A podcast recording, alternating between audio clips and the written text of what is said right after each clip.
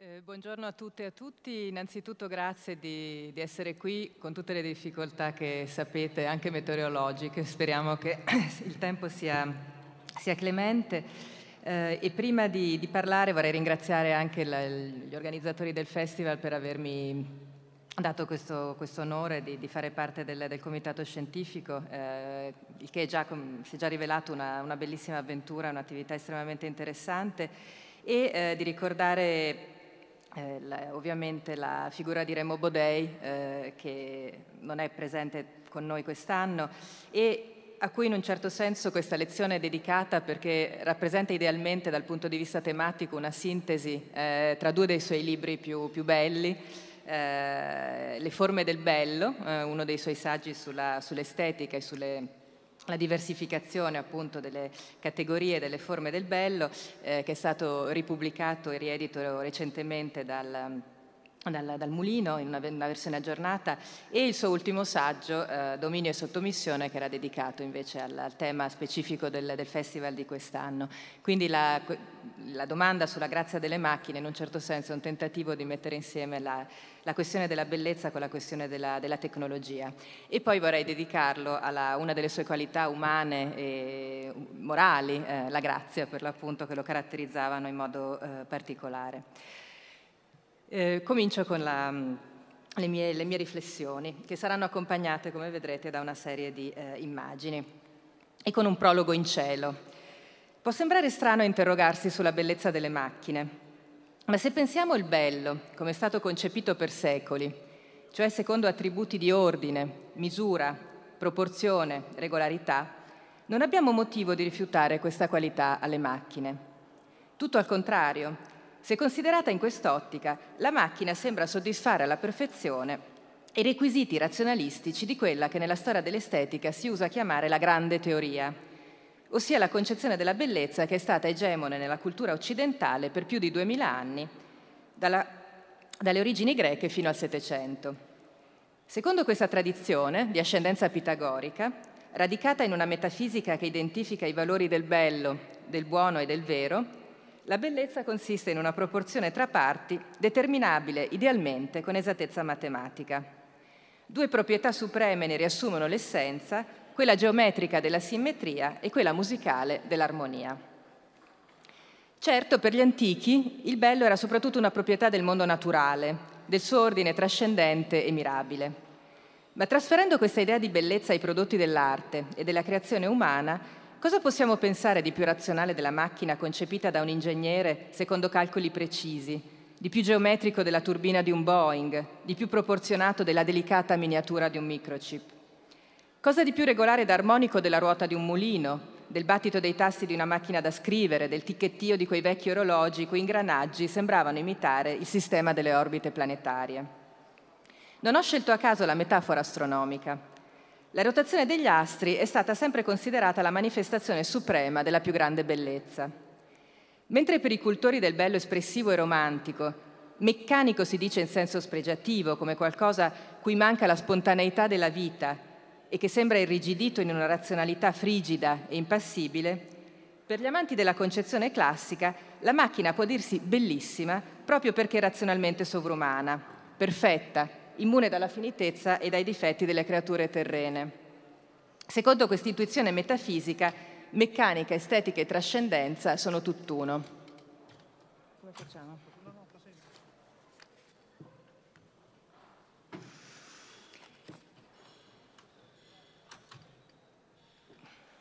Il salto temporale dall'antica Grecia potrà sembrarvi spropositato, ma credo che sia difficile immaginare una reincarnazione più potente e suggestiva di questa estetica metafisica delle spettacolari immagini del film di Stanley Kubrick 2001 nel Seo dello Spazio che vedete alle mie spalle.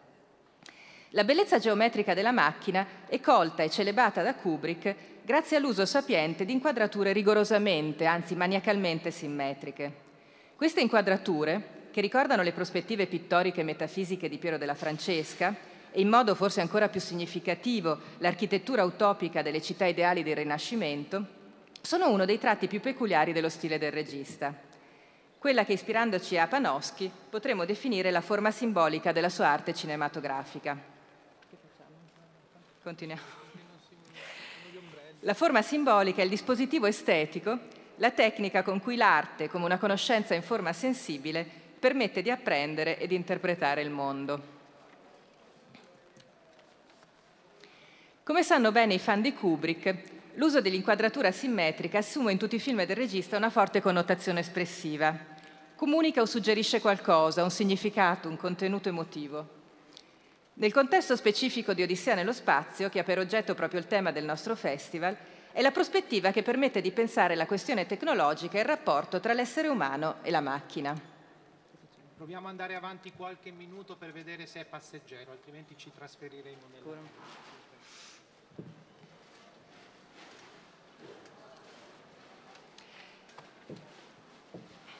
Dal momento che le immagini di questo straordinario film filosofico svolgeranno un ruolo cruciale nel mio discorso, proponendo un esercizio speculativo che parte dal simbolico, ossia dall'immaginario condiviso, è bene fare subito una premessa di metodo. Vorrei invitarvi a considerarle non come mere illustrazioni di un contenuto concettuale che le precederebbe e trascenderebbe.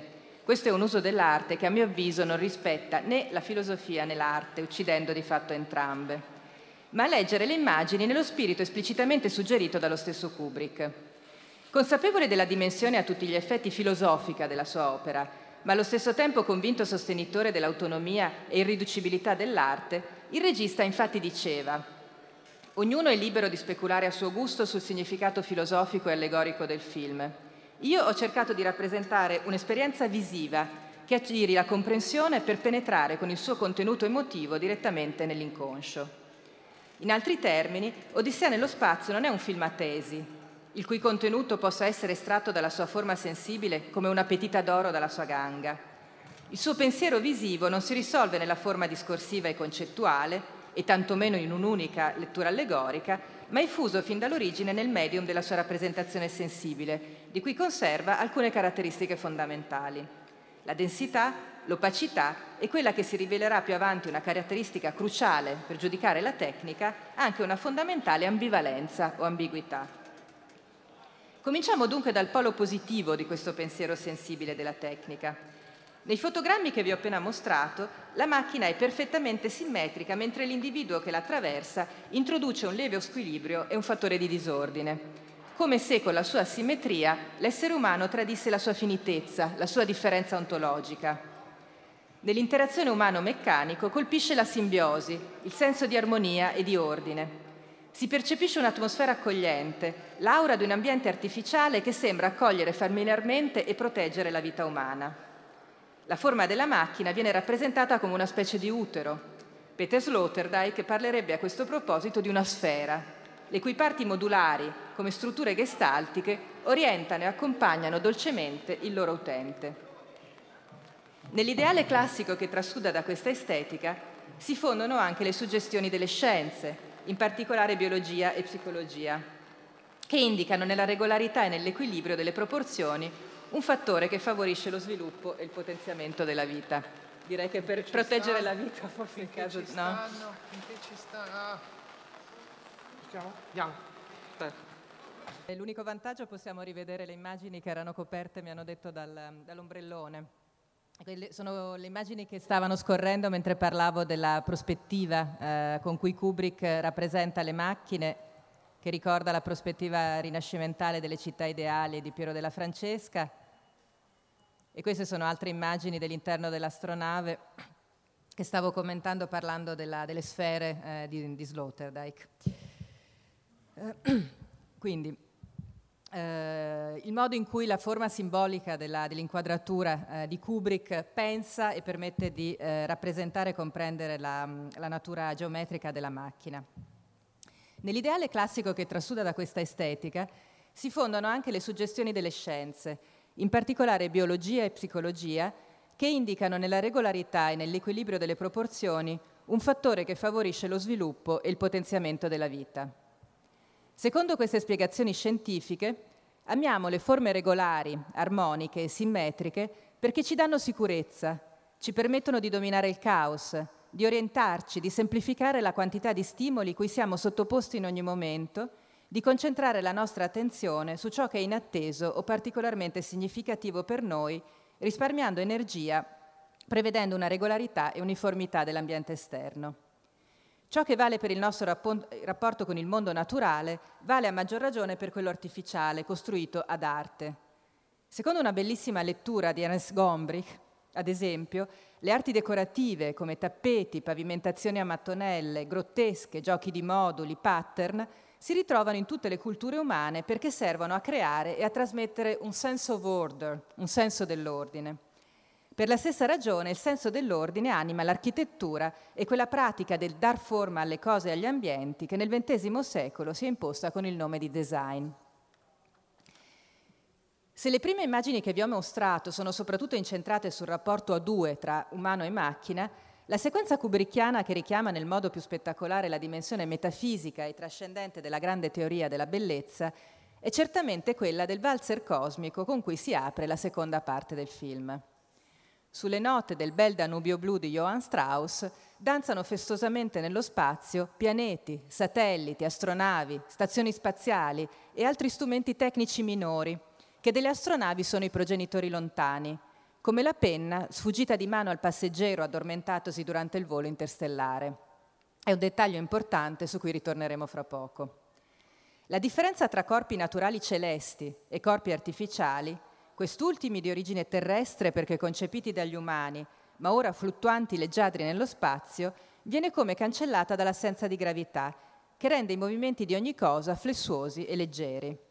Una grande armonia cosmica sembra intrecciare i poli opposti della natura e della tecnica, dell'umano e dell'artificiale, che sembrano riconciliarsi in un'unica coreografia gioiosa che le comprende entrambe. A questa bellezza danzante la storia della cultura ha attribuito un nome specifico, grazia.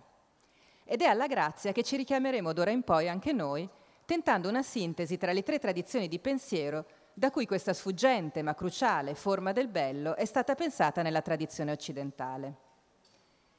Dalla concezione propriamente estetica del concetto di grazia conserveremo il riferimento al bello, a qualcosa che piace ed attrae e che proprio perché dotato di una misteriosa misura suscita amore e un sentimento di gradevolezza. Questa idea di bellezza graziata e mobile consiste nel rapporto e nella relazione, nel modo in cui le parti si articolano con leggerezza tra di loro, come nella più fortunata incarnazione storica di questo ideale estetico, la figura delle tre grazie. Oltre che della tradizione estetica, terremo poi conto della tradizione sociale, questa tradizione ha pensato la grazia come un'attitudine etico-estetica, morale ed estetica, una forma del vivere appropriatamente in società all'interno di un contesto relazionale e sociale. Recupereremo anche in questo caso l'idea del legame armonico, di una relazione appropriata e gentile nei confronti degli altri e anche di se stessi, così come il valore della mancanza di affettazione, della naturalezza o della disinvoltura che supera la rigidità meccanica del movimento. Infine, ci ispireremo anche alla tradizione teologica, secondo la quale la grazia è un dono divino che solleva dal peccato e che redime. Conserveremo dunque il riferimento a una gratuità e più ancora all'ideale di uno stato di grazia, una disposizione che porta con sé una forma di redenzione e di conciliazione dei conflitti. Ecco dunque la chiave del titolo e dunque anche l'autentico tema della mia lezione di oggi. Non intendo tanto parlare di estetica delle macchine nel senso più banale del termine estetico, ossia come una questione di gusto o di criteri di piacevolezza. Che la macchina sia in sé brutta o bella, indipendentemente da un inquanto e da un rispetto a che cosa, mi sembra una questione priva di interesse. Voglio riflettere su un ideale di bellezza delle macchine che sia indissociabile dalla grazia filosofica, dalla possibilità di un loro rapporto equilibrato e armonico con ciò che le circonda e interagisce con esse. Una bellezza dunque che si rivolga anzitutto agli esseri umani che hanno creato le macchine, che di esse si servono e che a esse vogliono potersi affidare senza paura. Questa è ai miei occhi l'eredità ancora viva del progetto estetico-tecnologico più specifico della modernità, quello appunto che si è definito il movimento moderno, è il nome dell'indirizzo dell'architettura e del design che sviluppò le nuove risposte formali in reazione alle trasformazioni tecnologiche e alla trasformazione della realtà sociale moderna. Il loro progetto era fare delle macchine degli strumenti umani, sia nel senso di fatte dall'uomo per l'uomo, sia nel senso di strumenti gentili, come quando si dice umano qualcosa di discreto e di delicato, che rispetta e asseconda il nostro modo di essere. Ma in una prospettiva ancora più ampia vorrei pensare la grazia oltre l'antropocentrismo, come rapporto, come rapporto armonico con ciò che non è umano, enti e cose con cui le macchine interagiscono necessariamente nell'ambiente e nei contesti in cui si trovano a operare. E questa proposta, che sarà abbozzata nella parte finale della mia lezione, ambisce a oltrepassare il progetto moderno antropocentrico, conservando la sua eredità formale, ma reinterpretandola in un modo più adatto alle esigenze del presente. Passo dunque quindi alla parte dedicata alla modernità, al progetto moderno e agli strumenti umani. C'è un'altra immagine di 2001 di sé nello spazio su cui voglio attirare la vostra attenzione. Questa immagine ci permette di condensare in un'unica intensa esperienza visiva, secondo la formula di Kubrick, il problema della tecnica dal punto di vista dell'antropologia filosofica e quindi di introdurre la questione estetica propriamente moderna. Questa esperienza visiva si compie quando nell'inconscio dello spettatore del film si attiva la memoria di quella che, ispirandoci liberamente all'iconologia di Abi Warburg, potremmo definire un'immagine fantasma, ossia un'immagine ricorrente che comunica un contenuto polarizzato, ambivalente. In tre diversi momenti del film, infatti, compaiono tre figure di oggetti volanti dalla sagoma allungata. La penna sfuggita di mano al passeggero addormentato è lo strumento che si svincola dal controllo umano e anche dal suo uso primordiale. Prima era una penna, serviva a scrivere, a prendere appunti e ora diventa una specie di piccolo UFO. L'immagine della penna si sovrappone a quella del satellite artificiale, lanciato intenzionalmente dalla Terra nello spazio, ma una volta entrato in orbita dotato di una sua autonomia e indipendenza di movimento. Entrambe rievocano la traiettoria e la sagoma dell'osso animale scagliato in aria dall'ominide in due momenti cruciali della prima parte del film. In ognuna di queste figure volanti vi invito a riconoscere il fantasma della tecnica che abita l'immaginario umano dall'inizio dell'epoca moderna, ossia il fantasma dello strumento che si aliena. Ricordiamo la scena primaria che dà senso alle successive. Nelle didascalie del film Kubrick la definisce The Dawn of Man, of man l'alba dell'uomo. In essa si compie quella che l'antropologia filosofica definisce antropogenesi, ossia la nascita dell'umanità dell'uomo, il passaggio in altri termini dall'animale all'umano. Nella storia del pensiero e del mito sono state date tante diverse spiegazioni di questo passaggio. Kubrick, facendo propria una tradizione autorevole, la fa coincidere con la scoperta del primo strumento. Un ominide, momentaneamente ozioso, studia curioso un grande osso nella carcassa di un tapiro, lo prende e comincia a maneggiarlo. E grazie a questo primordiale strumento impara a battere e disintegrare lo scheletro dell'animale, come se suonasse un tamburo. È un altro dettaglio importante su cui torneremo. Presto lo strumento diviene arma con cui uccidere le prede e massacrare spietatamente i nemici. La tecnica, insomma, è la rottura, ciò che introduce la differenza specifica e attraverso cui si compie il salto fatale dalla scimmia all'essere umano. Il potenziale antropogenico della tecnica consiste nella dimensione strumentale, nel suo essere mezzo e utensile che potenzia il corpo e prolunga il volere e l'agire, facendo da medium al rapporto con il mondo. Mentre l'animale, nella visione di Kubrick, non conosce strumento ma lo subisce passivo, l'essere umano, grazie ad esso, si emancipa dalla condizione terrena di sottomissione al bisogno e alla necessità. Comincia l'ascesa verso il cielo, come suggerito dal meraviglioso montaggio, una delle più famose ellissi temporali della storia delle arti, in cui la rotazione dell'osso scagliato euforicamente dallo scimmione verso il cielo si tramuta in quella della navicella spaziale. Tra le due immagini c'è in realtà uno iato di milioni di anni, durante i quali non ci sono più rotture, ma solo continuità. L'evoluzione progressiva della tecnica ha infatti guidato e deciso la storia dell'essere umano, l'essere artificiale per natura. Ora, il fatto che ognuna di queste tre immagini, l'osso, la penna e la navicella spaziale, comunichi due significati opposti, circoscrive magnificamente il perimetro di questioni con cui voglio interpretare la questione tecnologica dal punto di vista dell'antropologia filosofica. La tecnica infatti ha allo stesso tempo una dimensione di libertà e di asservimento, così come di gioco e di utilità.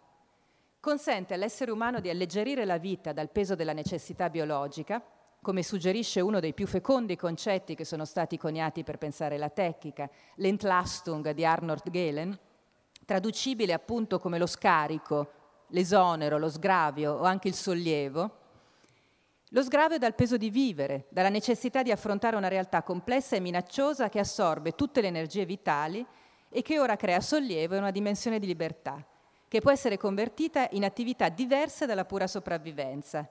Di questo tempo liberato, di questo scarico dalle preoccupazioni primarie, si può allora fare un uso a piacimento, inventando delle finalità senza scopo. La tecnica e libertà è dunque gioco, creazione di cultura e di espressività non finalizzata soltanto alla sopravvivenza.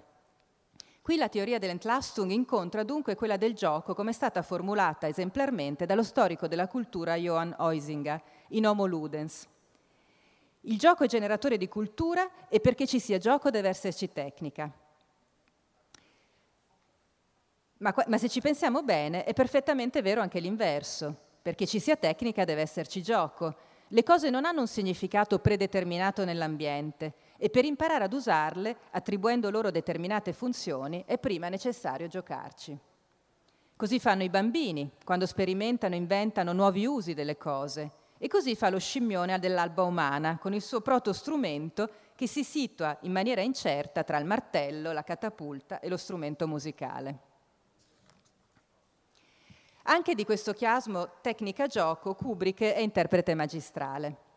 Non solo la prima reazione dell'ominide di nello spazio è quella di divertirsi a sfracellare le ossa del tapiro facendo sì che si librino nell'aria, contemplandone quindi il gioco libero e godendo della sospensione creativa del ciclo della necessità vitale. Ma così è in altre scene del film in cui viene mostrato con compiacimento l'aspetto al tempo stesso utile e ludico della tecnologia. Ricordate la telefonata video dallo spazio, che 50 anni fa sembrava davvero fantascienza e che oggi con i telefonini e con le nostre conferenze Zoom è diventata una pratica quotidiana. Il comfort dei viaggi spaziali, resi pratici e familiari come dei brevi passaggi aerei. Le incredibili potenzialità dell'intelligenza artificiale, che come Siri e gli altri assistenti virtuali ora di moda, si prende cura di ogni dettaglio della vita quotidiana, allevia le nostre fatiche anticipa i nostri bisogni e gioca persino con noi. Contrariamente a un'interpretazione corrente che vuole Kubrick ossessionato soprattutto dalla violenza della tecnica, Kubrick ama la tecnica e ne esalta la dimensione liberatoria e giocosa, la prima nell'ordine che venga messa in risalto nel suo film. Ma la tecnica è anche un'arma, dispositivo di potere e di dominio che permette di asservire violentemente il mondo esterno e che grazie proprio alla facoltà di rendersi autonoma e di meccanizzarsi, di diventare automatica, può facilmente rivolgersi contro colui che per definizione dovrebbe servire. Ed è proprio questa la parabola del film che, come sappiamo, vede il computer di boldo della missione su Giove rivoltarsi luciferinamente contro gli astronauti ucciderne quattro, uno disperso nello spazio e tre scongelati nella loro ibernazione, e ingaggiare con il sopravvissuto una lotta mortale per il controllo della missione e in ultima analisi per il significato stesso della vita. La ribellione di Al 9000 è l'ultima figura dello strumento primordiale che si aliena, della tecnica che si allontana sempre di più mano, dalla mano che la vorrebbe controllare, per rivoltarsi contro questa stessa mano e per tentare di espellere definitivamente l'uomo. L'astronauta David, chiuso fuori nella sua navicella, ripete senza successo: Apri la saracinesca esterna, Al, apri la saracinesca esterna. Si può dire che per la modernità la questione dell'estetica tecnologica cominci simbolicamente con la ribellione di Al 9000. Dal punto di vista storico, l'evento che ci permette di dimarcare l'inizio di questa fase è la rivoluzione industriale, l'evento totale che ha riconfigurato la visione del mondo moderno e che e dunque anche le sue categorie metafisiche ed estetiche, all'insegna del problema incisivamente riassunto dal titolo di un'opera famosa del critico di architettura e di design Siegfried Gideon. Mechanization takes command, la meccanizzazione prende il comando. È dal momento in cui la macchina comincia a guidare da sola che la tecnica è percepita non solo come un pericolo, ma come un'entità ostile, cattiva. Ed è questa connotazione etica che permette di circoscrivere un fronte ideale che opporrà i principali interpreti dell'estetica tecnologica moderna. Immaginiamo delinearsi tra la fine del Settecento e la prima metà del Novecento un fronte estetico-tecnologico. Contro coloro che definiremo i romantici, i critici della devastazione scatenata dalla tecnica oscena e malvagia, Pensiamo al Frankenstein di Mary Shelley o al verso Le Dark Satanic Mills, le fabbriche oscure e diaboliche davanti alle quali insorge la poesia escatologica di William Blake, si schiera l'esercito che chiameremo i modernisti, che delle macchine celebrano non solo la bellezza, ma anche la bontà. Come in ogni guerra, ognuno dei due fronti in lotta è composto da eserciti alleati con identità e interessi anche molto diversi. Moderni nei confronti della tecnologia possono essere definiti tanto gli illuministi dell'Encyclopédie, che celebrano gli strumenti umili e le macchine dei mestieri artigianali e delle manifatture, quanto i futuristi, affascinati dal sublime tecnologico, dalla potenza e dal dinamismo delle turbine. Noi ci concentreremo sui funzionalisti, che facendo della riconduzione dei mezzi sotto la guida dei fini la loro grande missione, si sono arrogati l'anima, l'autodefinizione stessa del movimento moderno. Attraverso il concetto squisitamente modernista della buona forma, la gute form, qualcosa dell'ideale etico-estetico antico risorge in una versione assolutamente moderna. Questa considerazione induce tanto il filosofo quanto lo storico delle idee a maneggiare con cautela alcune delle più diffuse periodizzazioni estetiche. Se è vero infatti che l'estetica come sfera autonoma, quella del bello in quanto bello senza scopo, è un prodotto caratteristico della differenziazione, quel processo tipicamente moderno che separa gli ambiti di realtà retti da leggi proprie, l'economia retta dall'utilità, l'estetica retta dal gusto, la scienza retta dal criterio del vero, è vero anche che c'è una modernità che non ha mai realmente superato l'antica diade bello e buono, rivendicandola come specifica del moderno. Insisto su questo aspetto non solo perché contraddice platalmente l'autobiografia ufficiale della, della disciplina che si definisce estetica, ma perché permette di aggirare a monte l'ostacolo di dover poi giustificare la reimmissione di presunti elementi extraestetici dopo la cosiddetta fine dell'estetica, uno dei dibattiti contemporanei più attuali. Se il riferimento al buono è stato escluso dalla definizione soggettiva del gusto nel pensiero di Kant, l'estetica ha continuato massicciamente a coltivare il buono in quelle dimensioni e in quelle arti, come l'architettura e il design, che sono indistricabili dalla critica sociale e dalla filosofia pratica. Dunque, in questo modernissimo intreccio tra estetica, politica, morale, all'interno del paradigma industriale, l'antica concezione razionalistica della bellezza si è innestata un'idea che era minoritaria nell'estetica classica, quello del bello come appropriatezza e conformità allo scopo, come convenienza, il prepon, dando luogo a un nuovo ideale di bellezza moderna. Da estetica trascendente, l'estetica si è fatta sociale, progetto, così ameranno definirlo i modernisti, giocando anche sul significato dell'inglese design, che non è disegno, che in inglese è drawing, ma progettazione, concezione razionale, dunque anche scientifica, di una società migliore e di un buon uso delle macchine. E a questo proposito non possiamo non ricordare la formula icastica di uno dei più grandi teorici ed esponenti del movimento moderno, Le Corbusier, che definiva le sue rivoluzionarie creazioni architettoniche delle machine à habiter, delle macchine da abitare. Non è questo il contesto per ricostruire la storia del movimento moderno, che è estremamente varia e che ha visto svilupparsi posizioni in contrasto anche all'interno delle sue stesse scuole.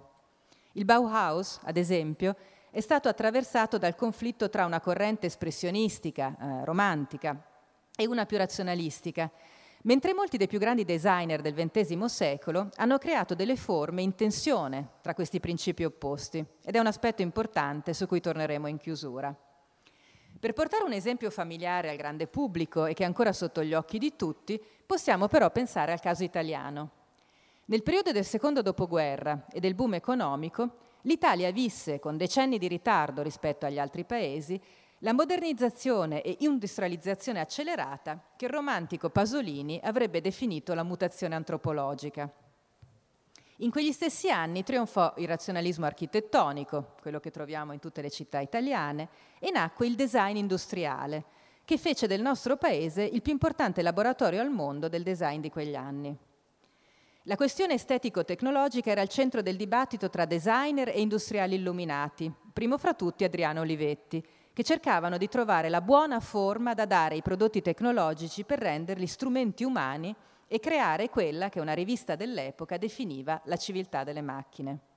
Un'altra rivista dal titolo fortemente simbolico era la coeva Stile Industria, metteva insieme due opposti apparentemente.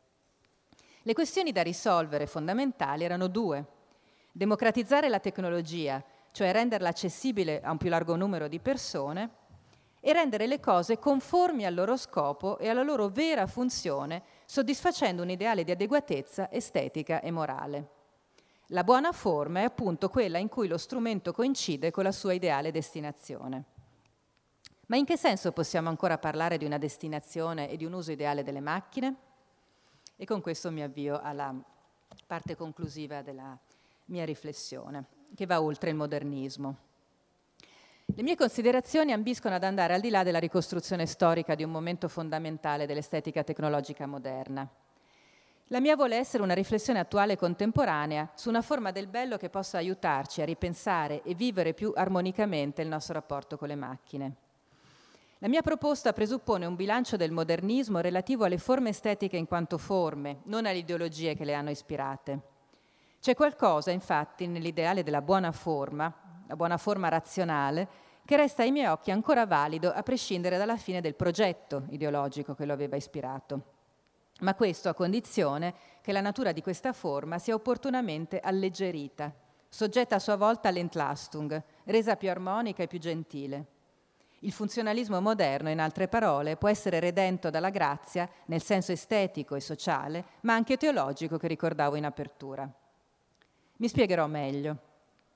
Il progetto classico del modernismo estetico si è ormai esaurito e da decenni sentiamo e sappiamo di vivere in una fase nuova, come il progetto moderno in filosofia, di cui l'estetica modernista per tanti aspetti può essere considerata l'erede, è stato accusato di complicità con i grandi sistemi di dominio del capitalismo e del colonialismo, è la critica tipica che il postmoderno fa alla, alla modernità filosofica, così il bello funzionale può essere visto come l'alleato segreto del processo di razionalizzazione occidentale di cui tra l'altro parlava ieri il professor Cacciari, eh, ricostruendo proprio la, eh, la problematica negli stessi termini. La parabola dell'estetica tecnologica moderna sembra avere replicato la dialettica dell'illuminismo, nella dimensione sensibile che le è propria. La forma che segue la funzione, la bellezza che si vuole utile alla società, può essere considerata come il compimento perfetto della razionalità strumentale weberiana. La tecnica diabolica ha trovato la sua forma, Abbandonando la sua iniziale ispirazione umanistica, il razionalismo estetico ha finito per saldare definitivamente la gabbia di acciaio, stritolando gli umani nelle sue macchine per abitare, mentre il design industriale ha compiuto la missione di far penetrare l'economia anche negli anfratti più segreti della vita quotidiana e di moltiplicare inutilmente ed esponenzialmente i nostri bisogni. Queste accuse sono state formulate in modo esemplare già alla fine degli anni Sessanta da parte del cosiddetto design radicale italiano. E non è un caso che la data simbolica del movimento, il 1968, sia anche quella in cui esce Odissea nello spazio. Il film di Kubrick può dunque essere letto come una meditazione sul destino non solo della tecnica, ma anche del design modernista, del suo sogno liberatorio, sempre pronto a rovesciarsi e a tradursi in un incubo.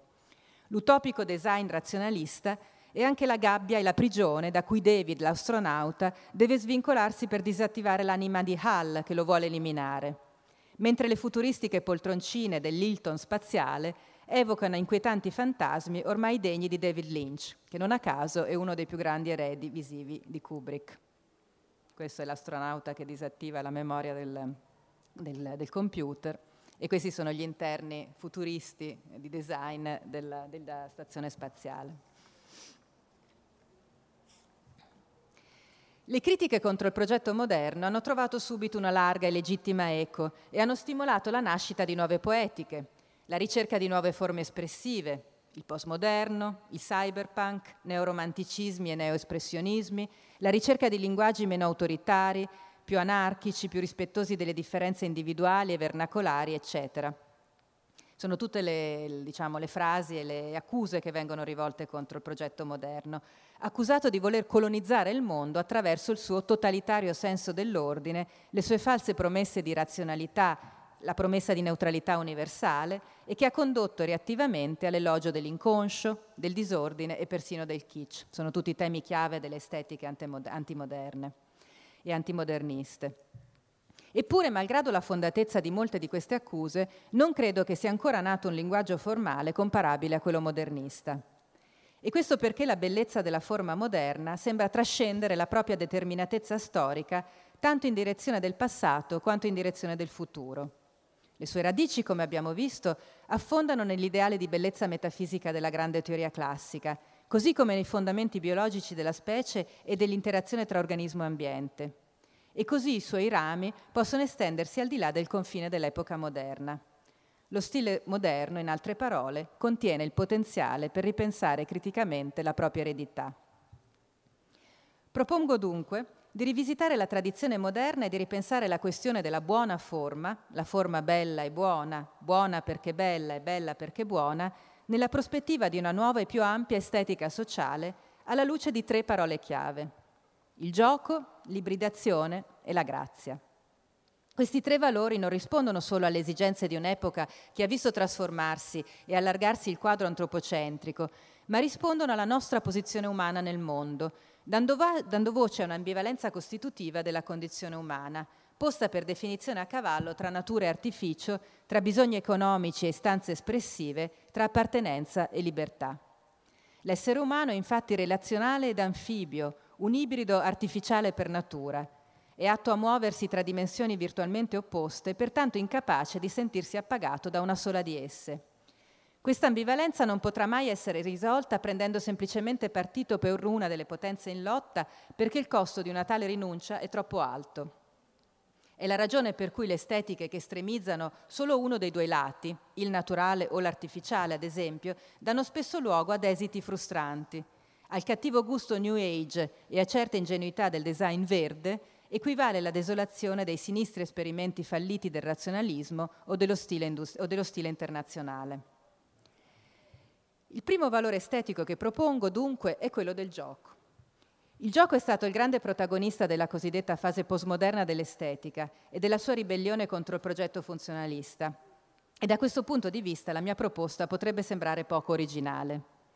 Ma io vorrei recuperare la nozione in un senso diverso, più vicino al modo in cui lo intendeva Schiller, interprete di Kant, che ha il senso postmoderno soggettivo, relativistico e nichilistico. Il gioco cui penso è l'ispiratore dell'ideale schilleriano dell'educazione estetica dell'umanità, un ideale di conciliazione, di armonizzazione degli opposti, o anche il principio a cui pensava Georg Simmel in relazione al concetto di forma.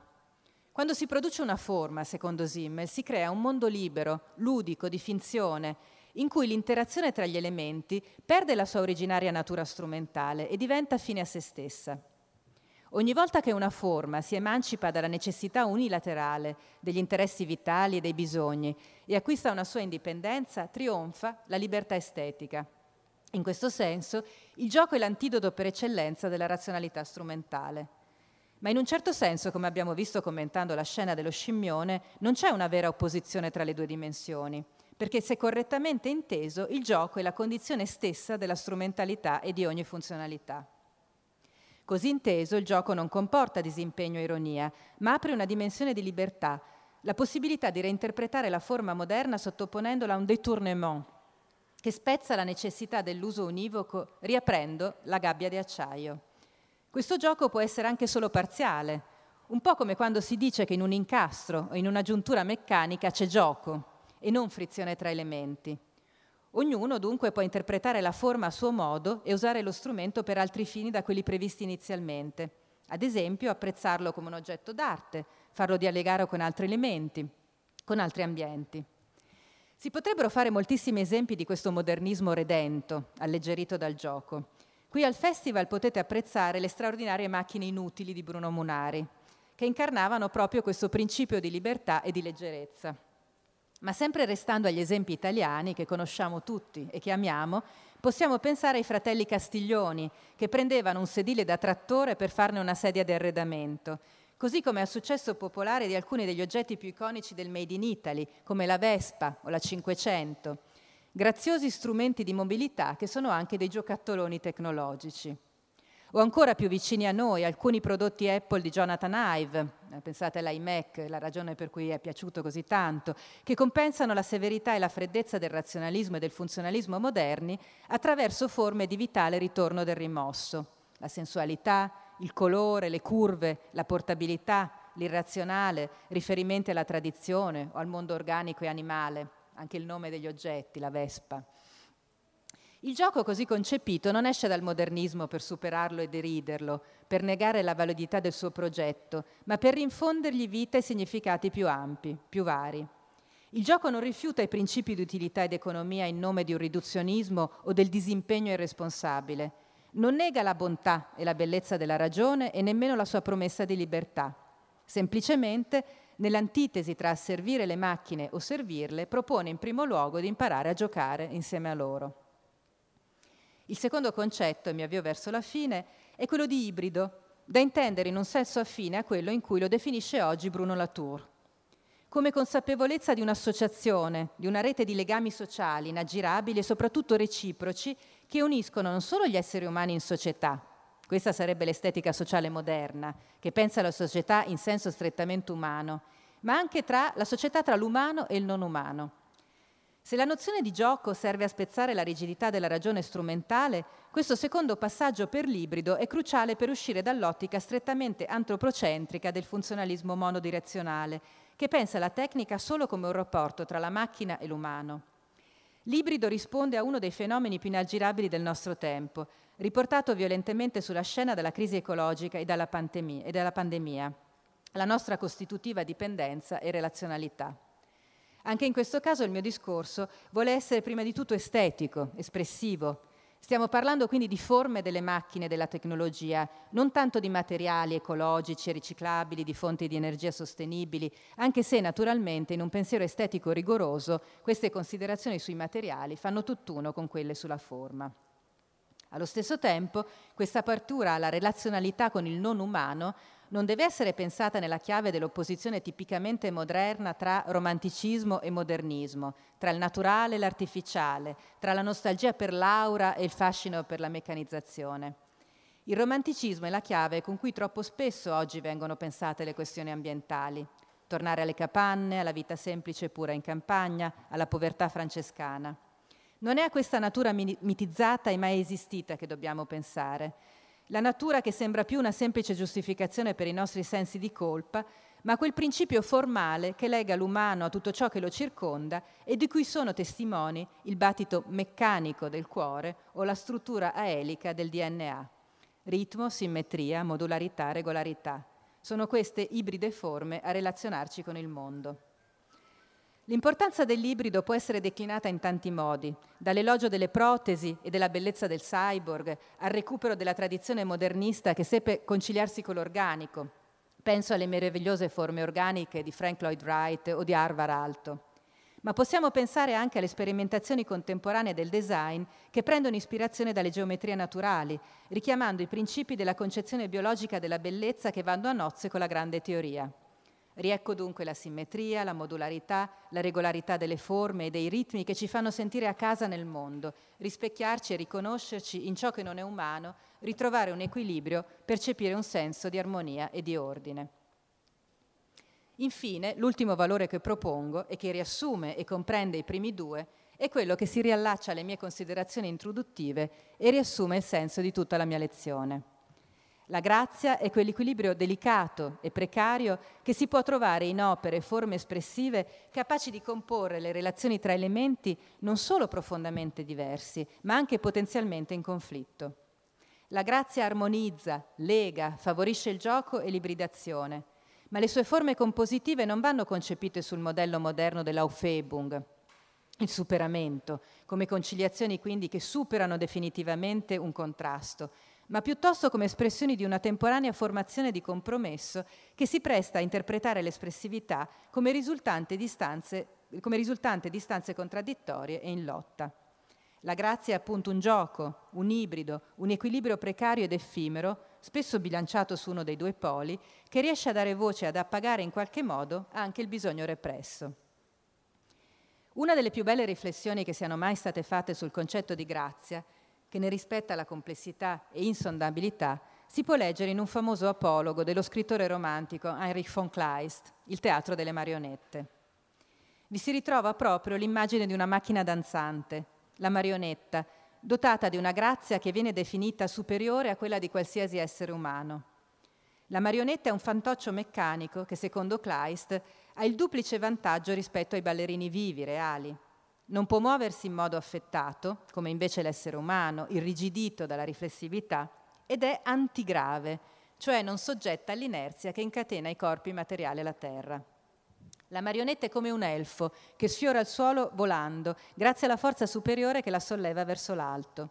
E riecco dunque l'immagine dell'osso lanciato in cielo, dell'entlastung, dello sgravio, l'alleggerimento e anche di un'alienazione della tecnica che non è davvero interamente tale perché il filo della marionetta in realtà la tiene pur sempre collegata alla mano.